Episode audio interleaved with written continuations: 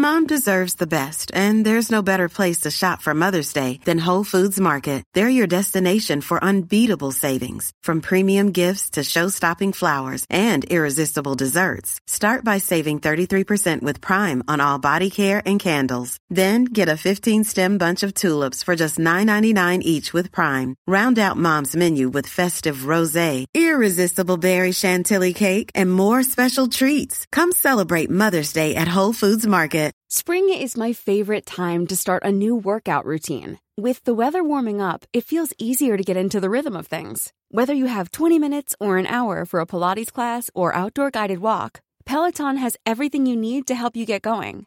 Get a head start on summer with Peloton at onepeloton.com. Wow! Nice! Yeah! What you're hearing are the sounds of people everywhere putting on Bombas socks, underwear, and t-shirts made from absurdly soft materials that feel like plush clouds. Yeah, that plush. And the best part? For every item you purchase, Bombas donates another to someone facing homelessness. Bombas. Big comfort for everyone. Go to bombas.com slash ACAST and use code ACAST for 20% off your first purchase. That's bombas.com slash ACAST. Code ACAST. صفحه 474 Ryan Reynolds here from Mint Mobile. With the price of just about everything going up during inflation, we thought we'd bring our prices down. So to help us, we brought in a reverse auctioneer, which is apparently a thing. Mint Mobile unlimited premium wireless. Ready to get 30, 30, bit to get 30, bit to get 20, 20, 20, bit to get 20, 20, bit to get 15, 15, 15, 15 just 15 bucks a month. So, Give it a try at mintmobile.com slash switch. $45 upfront for three months plus taxes and fees. Promo rate for new customers for limited time. Unlimited more than 40 gigabytes per month. Slows. Full terms at mintmobile.com. Spring is my favorite time to start a new workout routine. With the weather warming up, it feels easier to get into the rhythm of things. Whether you have 20 minutes or an hour for a Pilates class or outdoor guided walk, Peloton has everything you need to help you get going. Get a head start on summer with Peloton at onepeloton.com. وی هرچه داشت با دیگر شاعران در طبق اخلاص نهاد و ابن جبرون شاعر و حکیم را از بدبختی رهانید هزینه طلاب جوان را فراهم ساخت و به جماعات یهودی سه قاره عالم مدد مالی رسانید در عین حال که وزیر ملک حبوس بود سمت ربانی یهودیان را نیز بر عهده داشت و درباره تلمود درس می گفت. یهودیان به پاس این همه خدمات به او عنوان نجید یا امیر اسرائیلیان داده بودند هنگامی که شموئیل درگذشت 1055 فرزندش یوسف به نقدلا را به جانشینی وی به وزارت ملک و امارت امت یهود برگزیدند.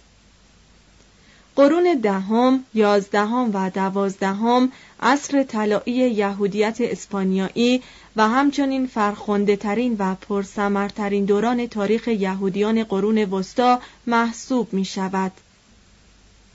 هنگامی که موسا بن هنوخ متوفا به سال 965 یکی از چهار تن ربن مهاجری که در بندر باری به کشتی نشسته بودند در قرطبه از قید بندگی آزاد شد در همین شهر به کمک هستای حوزه علمیه‌ای تأسیس کرد که به زودی رهبری فکری جهان یهود را به چنگ آورد.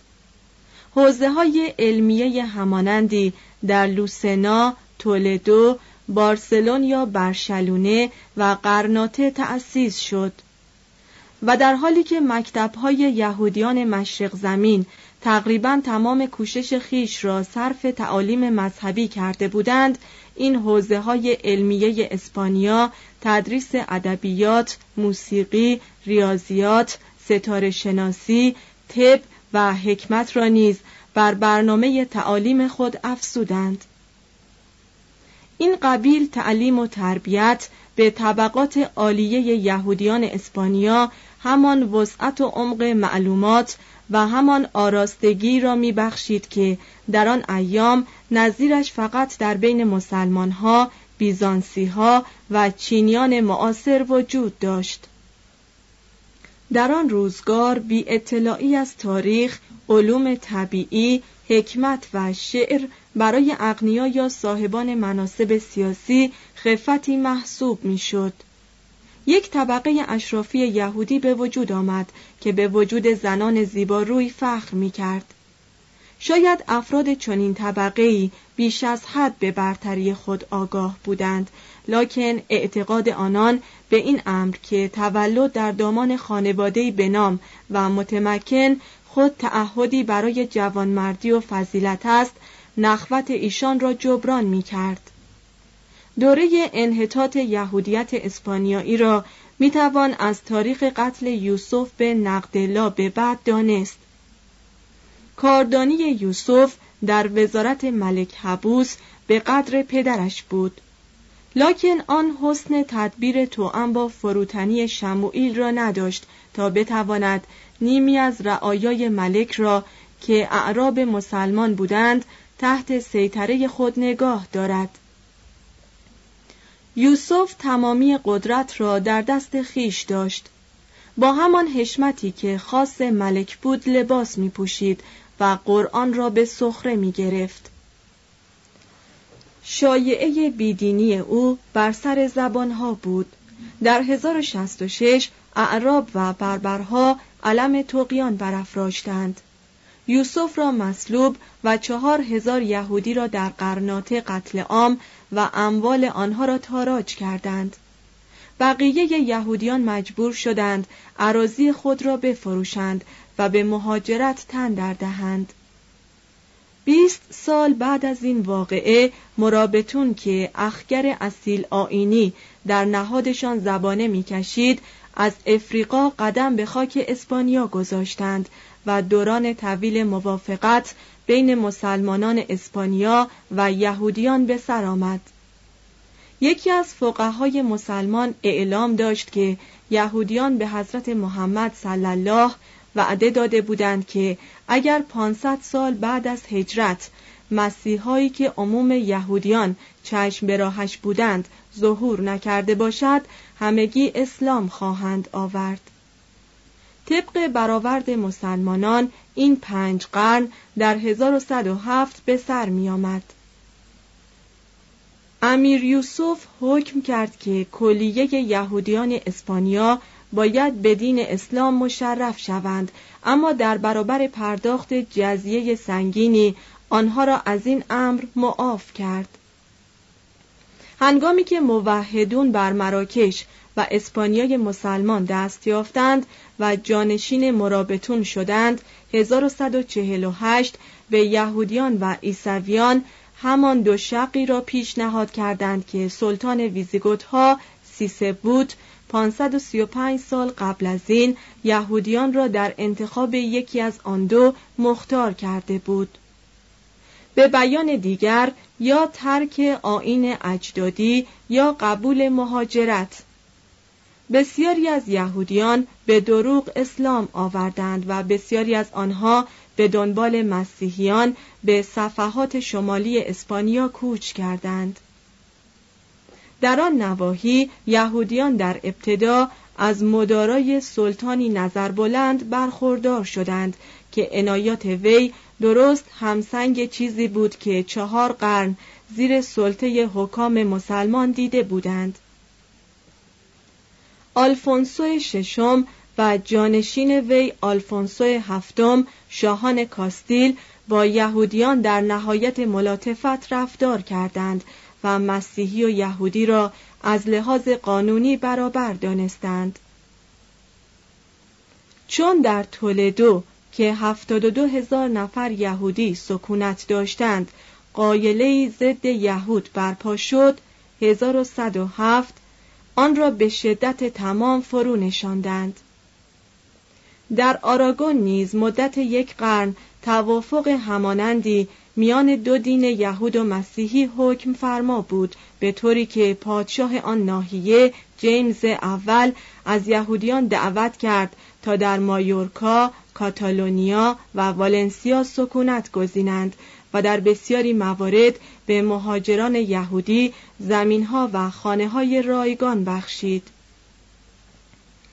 در بارسلون در قرن دوازدهم یهودیان بازرگانی را در چنگ خیش داشتند و یک سوم زمینهای مزروع به آنها تعلق داشت یهودیان اسپانیای مسلمان مشمول مالیات های گذاف بودند لکن زندگانی آنها رونقی به سزا داشت و در امور داخلی خیش مستقل بودند میان مسیحیان و یهودیان و مسلمانان داد و ستد آزادانه صورت می گرفت. هنگامی که اعیاد عمومی آنها فرا می رسید میان افراد هر سه جمعیت توحف و هدایایی مبادله می شد. گاهگاهی یکی از شاهان مبلغی برای ساختمان یک کنیسه یهود از کیسه فتوت خیش بذل می کرد. از سال 1085 تا حتی 1492 یهودیان در ممالک مسیحی اسپانیا صاحب مقامات شامخ مالی و مناسب سیاسی و گاهی متصدی مقام وزارت بودند. در اسنای قرون دوازدهم و سیزدهم روحانیت مسیحی نیز در این دوستی مسیحیوار انباز شدند. اولین قائله نارواداری مذهبی یا عدم تساهل در بین خود یهودیان بروز کرد. در سال 1149 یهودا بن ازرا پیشکار کاخ آلفونسو هفتم شاه لئون و کاستیل از قدرت ولی نعمت خود برای مبارزه با یهودیان قرائم ساکن تولدو استفاده کرد. تفصیل واقعه بر ما تاریک است. لکن از آن تاریخ فرقه قرائم اسپانیا که روزی عده آنها نسبتا زیاد بود نابود شدند. در سال 1212 برخی از صلیبیون مسیحی پا به خاک اسپانیا نهادند تا آن خطه را از چنگ مورها به درآورند. روی هم رفته این فاتحان جدید با یهودیان به خوشی رفتار کردند. جماعتی بر یهودیان تولدو هجوم بردند و بسیاری از آنها را به قتل رساندند. اما مسیحیان شهر در مقام مدافعه از همشهریان خود قیام کرده مانع اذیت و آزار آنان شدند. آلفونسو دهم شاه کاستیل در قانون ای که به سال 1265 تصویب کرد قانونی برای جلوگیری از اعمال ضد یهود گنجانید. لکن آن قوانین تا سال 1348 به موقع اجرا در نیامد. در خلال این احوال آلفونسو یک نفر پزشک و خزاندار یهودی را استخدام و سه تا از مساجد مسلمین را به یهودیان سویل یا اشبیلیه تسلیم کرد تا آنها را مبدل به کنیسه نمایند و خود از پرتو حشمتی که محققان یهودی و مسلمان در دوران سلطنت مساعد وی فراهم ساخته بودند بهره ور گردید. در سال 1276 لشکرکشی های پزرو سوم شاه آراگون مستلزم اخذ مالیات های بسیار گذاف بود. وزیر مالیه و چند تن دیگر از مأموران وی همگی یهودی بودند. بر اثر شورش اشراف و شهرهای آراگون علیه دستگاه سلطنت پزرو مجبور به انفصال دستیاران یهودی خیش از خدمت و تصویب تصمیم کورتس 1283 شد که به موجب آن استخدام یهودیان را در خدمات دولتی ممنوع می کرد. توضیح هاشیه کورتس نام مجلس نمایندگان در اسپانیا مترجم ادامه متن. عصر نارواداری مذهبی هنگامی پایان یافت که به موجب فرمان شورای روحانیان زامورا 1313 مقرر شد هر فرد یهودی نشان خاصی بر خود بزند. نفوس یهودی از مسیحی جدا شوند و مسیحیان حق استخدام پزشکان یهودی یا یهودیان حق استخدام خدمتکاران مسیحی را نداشته باشند. سه زندگی یهود در جهان مسیحیت. یک دولت. به استثنای پالرمو و معدودی از شهرهای اسپانیا در هیچ یک از شهرهای مسیحیت قرون وسطا مقرر نبود که نفوس یهودی آنها از سایر مردم تفکیک شوند لکن یهودیان معمولا از لحاظ فراغت اجتماعی تأمین جانی و وحدت مذهبی به طور ارادی جدا از دیگران زندگی می کردند. کنیسه مرکز جغرافیایی، اجتماعی و اقتصادی محله یهود بود و اکثر منازل یهود را به طرف خود جلب می کرد. در نتیجه جماعات بسیار زیادی در یک نقطه متمرکز می شدند و همین امر از لحاظ بهداشت عمومی و خصوصی زیانآور بود. در اسپانیا مناطق یهودی نشین هم شامل کاخهای مجلل بود و هم زاقه ها و خانه های مخروبه. و حال آنکه منازل یهودیان دیگر مناطق اروپا عبارت از خانه های کثیف محقر بود.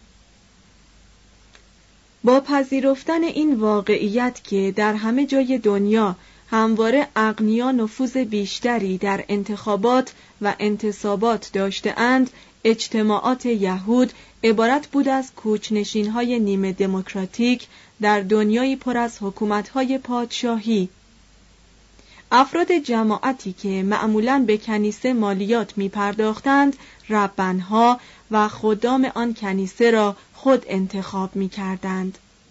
گروه اندکی از ریش سفیدان منتخب مجلس بستین یا دادگاه محلی را تشکیل می‌دادند که از وظایف آن وضع مالیات ها، تعیین قیمت ها، اجرای عدالت و صدور احکامی درباره موضوعات تغذیه، رقص، اصول اخلاقی و پوشاک بود که تمامی آنها نیز همیشه رعایت نمی‌شد. Even when we're on a budget, we still deserve nice things. Quince is a place to scoop up stunning high-end goods for 50 to 80% less than similar brands. They have buttery soft cashmere sweaters starting at $50, luxurious Italian leather bags, and so much more. Plus, Quince only works with factories that use safe, ethical, and responsible manufacturing. Get the high-end goods you'll love without the high price tag with Quince. Go to quince.com/style for free shipping and 365-day returns. Imagine the softest sheets you've ever felt. Now imagine them getting even softer over time. That's what you'll feel with Bowl and Branch's organic cotton sheets. In a recent customer survey, 96% replied that Bowl and Branch sheets get softer with every wash. Start getting your best night's sleep in these sheets that get softer and softer for years to come. Try their sheets with a 30-night guarantee. Plus, get 15% off your first order at bowlandbranch.com. Code BUTTERY. Exclusions apply. See site for details. When you make decisions for your company, you look for the no-brainers. And if you have a lot of mailing to do, stamps.com is the ultimate no-brainer. It streamlines your processes to make your business more efficient, which makes you less busy. Mail checks, invoices, legal documents, and everything you need to keep your business running with stamps.com.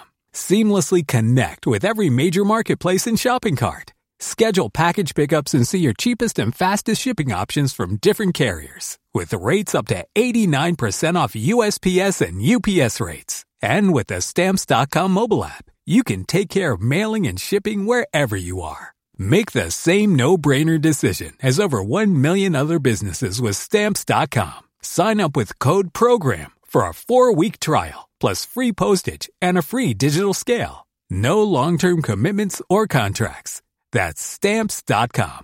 Code program.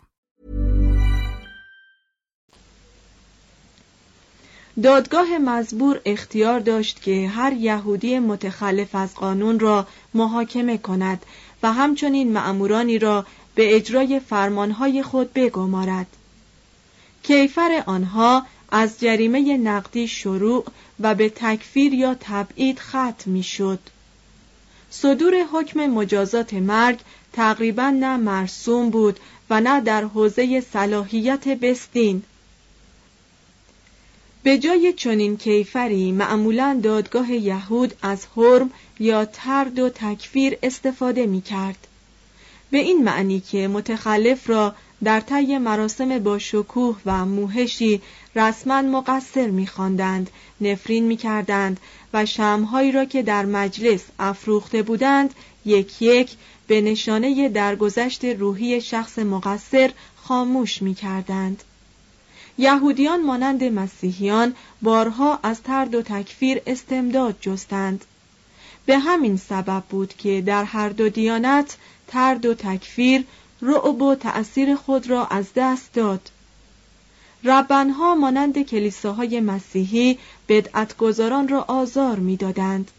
از حقوق اجتماعی محروم می کردند و در موارد نادری کتابهای آنها را می سوزاندند. معمولا جامعه یهود تابع مقامات محلی نبود. تنها ارباب آن شخص شاه بود. این جامعه در برابر منشوری که حقوق مذهبی و اقتصادیشان را حفظ می کرد به دلخواه خود به خزانه وی کمک مالی می رساند. بعدها جامعه یهود عین این کمک را به بخشها و گروه های آزادی یافته اعمال کرد تا استقلال آنها را تسجیل کند. با این همه یهودیان تابع قوانین مملکتی بودند و اطاعت از قوانین را قیدی اخلاقی تلقی می کردند. تلمود می گفت قانون کشور قانونی الزامی است. عبارت دیگری می گفت برای رفاه حکومت دعا کنید زیرا اگر به خاطر ترس از حکومت نبود افراد یکدیگر را زنده زنده می بلعیدند.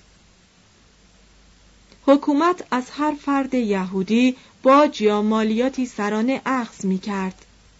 از دارایی حداکثر تا 33 درصد گوشت، شراب، جواهرات، صادرات و واردات آنها مالیات می گرفت. به علاوه هر وقت برای جنگی تدارک دیده می‌شد یا تاجگذاری بود یا شاه از محلی به محل دیگر سفر می کرد یهودیان موظف بودند برای این گونه مخارج مبالغی داوطلبانه از کیسه فتوت خود بپردازند یهودیان انگلیس که عده آنها در قرن دوازدهم فقط ربعی از یک صدم نفوس تمام مملکت بود هشت درصد مجموع مالیات های کشور را می پرداختند. همین جماعت یک چهارم عوارضی را که برای جنگ صلیبی ریچارد اول ملقب به لاین هارتد یا شیردل ضرورت داشت فراهم کردند و وقتی ریچارد به دست آلمان ها اسیر شد برای آزادیش پنج هزار مارک فدیه دادند. یعنی سه برابر مبلغی که شهر لندن برای این منظور داده بود. همچنین فرد یهودی مکلف به پرداخت مالیات هایی به جامعه خودش بود و در مواقع معین می بایست مبالغی برای دستگیری مستمندان و تعلیم و تربیت و حمایت از یهودیان فلسطین که در معرض زجر و آزار قرار داشتند بپردازد. هر آن ممکن بود که شاه به علتی یا بدون علت بخشی یا تمامی اموال یهودیانش را ضبط کند. زیرا طبق قوانین فئودالی کلیه یهودیان رعیت وی بودند. هنگامی که شاهی فوت می کرد قراردادی که وی با اتباع یهود برای حمایت آنان بسته بود فسخ می شد. جانشین وی فقط در ازای هدیه نظرگیری حاضر به تجدید چنین قراردادی بود و گاهی این هدیه عبارت می‌شد از یک سوم مجموع دارایی کلیه یهودیان مملکت در 1463 آلبرشت سوم مارگراف یا مرزدار براندنبورگ اعلام داشت که هر یک از سلاطین جدید آلمان می‌تواند بر وفق رسم دیرینه یا تمامی یهودیان را بسوزاند یا بر آنها رحم آورده به جانشان امان دهد و یک سوم از دارایی آنها را بگیرد. برکتون حقوقدان بزرگ انگلیسی قرن سیزدهم این نکته را به عبارت ساده‌ای چنین خلاصه کرد.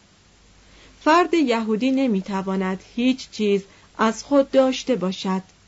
زیرا هرچه وی به دست آورد برای خود وی نیست بلکه تعلق به سلطان دارد.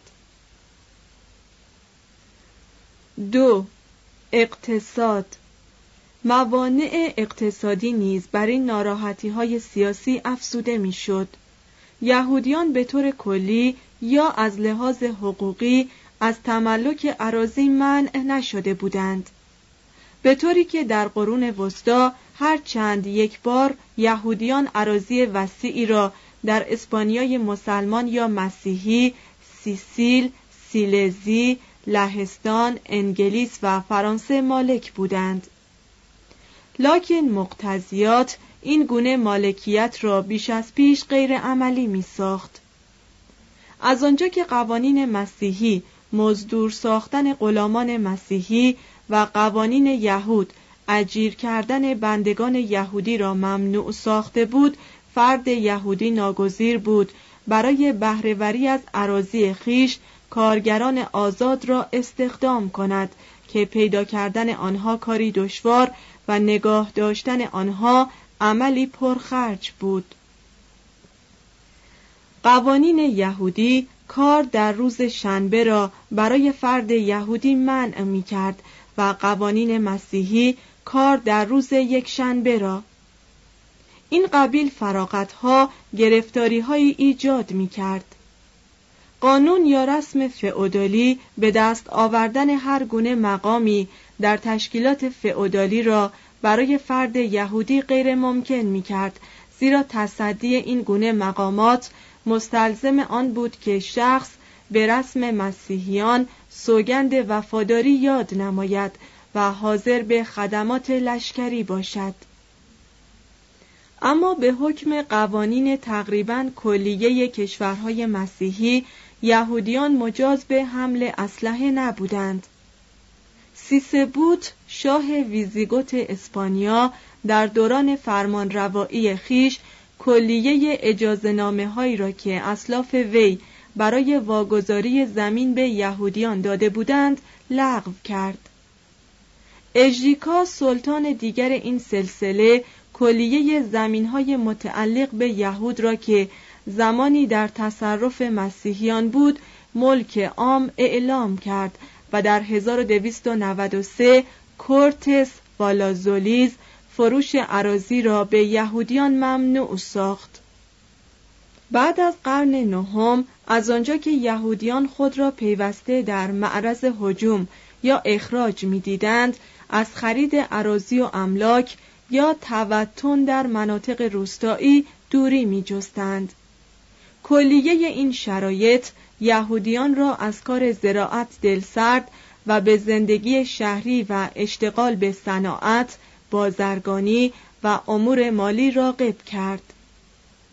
در خاور نزدیک و نواحی جنوبی اروپا یهودیان در صناعت فعال بودند و در واقع در چندین مورد فنون مربوط به صنایع دستی پیشرفته را از جهان اسلام و بیزانس به سرزمین های غرب منتقل کردند. بنیامین تودلایی مورخ یهودی صدها نفر از شیشگران یهود را در انتاکیه و سور مشغول کار دیده بود.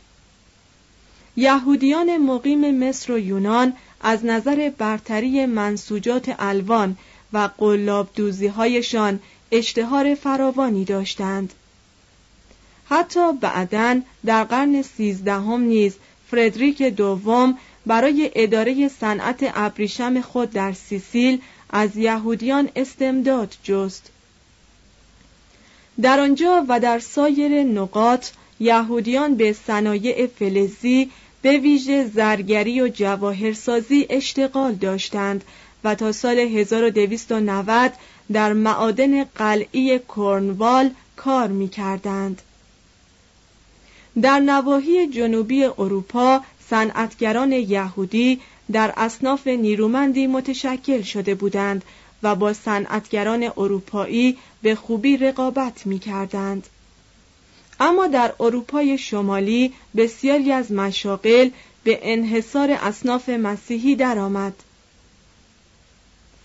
کشورهای مختلف یکی پس از دیگری مانع از آن می شدند که افراد یهودی به عنوان آهنگر، درودگر، درزیگر، کفشگر، آسیابان، نانوا یا پزشک به خدمت کارفرمایان مسیحی در بیایند یا در بازارها به کار فروش شراب، آرد، کره یا روغن بپردازند.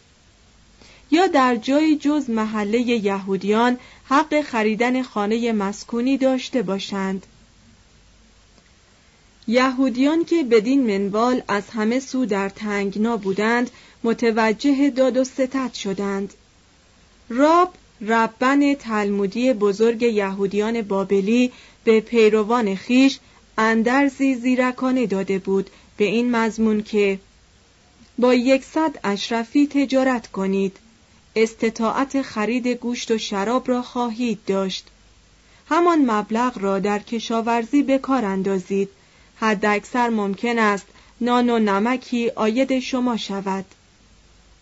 دست فروش یهودی در هر شهر و قصبه و بازرگان یهودی در هر بازار مکاره سرشناس بود. بازرگانی بین المللی قبل از قرن یازدهم در تخصص بلکه تقریبا در انحصار آنها بود. باروبونه ها، کاروان ها و کشتی های آنها از بیابان ها، کوهستان ها و دریاها عبور می کرد و در اغلب موارد خود آنها همراه کالاهای خیش به سفر می رفتند. جماعات یهودی در حکم حلقه هایی بودند که رشته داد و ستد را بین عالم مسیحی و اسلام میان اروپا و آسیا و بین کشورهای اسلاف و غرب برقرار می کردند. قسمت اعظم خرید و فروش برده به دست آنان صورت می گرفت. شکیبایی و مهارتی که در فرا گرفتن زبانها داشتند درک زبان عبری تشابه رسوم و قوانینی که در میان جماعات کاملا پراکنده یهود وجود داشت و قریب نوازی محله یهودی نشین هر شهر نسبت به هر یهودی بیگانه به آنها مدد میرسانید به همین خاطر بود که بنیامین تودلایی تاریخ نویس یهودی نیمی از جهان را زیر پا نهاد و هیچ جا احساس قربت نکرد. ابن خوردادزبه که در 870 میلادی از طرف دستگاه خلافت بغداد کار پیک و چاپارها را زیر نظر داشت در کتاب خیش موسوم به المسالک و الممالک از بازرگانان یهودی نام برده است که به زبانهای فارسی، یونانی، عربی، فرانسه، اسپانیایی و اسلاوی گفتگو می کردند. وی خط سیر دریایی و زمینی آنها از اسپانیا و ایتالیا تا به مصر، هندوستان و چین را توصیف کرده است. این بازرگانان به همراه خیش خاجگان، بردگان، پارچه های زربفت، پوست های نفیس و شمشیرهایی به خاور دور می بردند و در عوض مشک، صبر زرد، کافور، ادویه و حریر همراه می آوردند. تسخیر اورشلیم به دست صلیبیون و فتح مدیترانه به وسیله ناوهای ونیز و جنوا به سوداگران ایتالیایی در مقابل بازرگانان یهودی مزیتی بخشید. و رهبری یهود در عالم تجارت با قرن یازدهم سپری شد.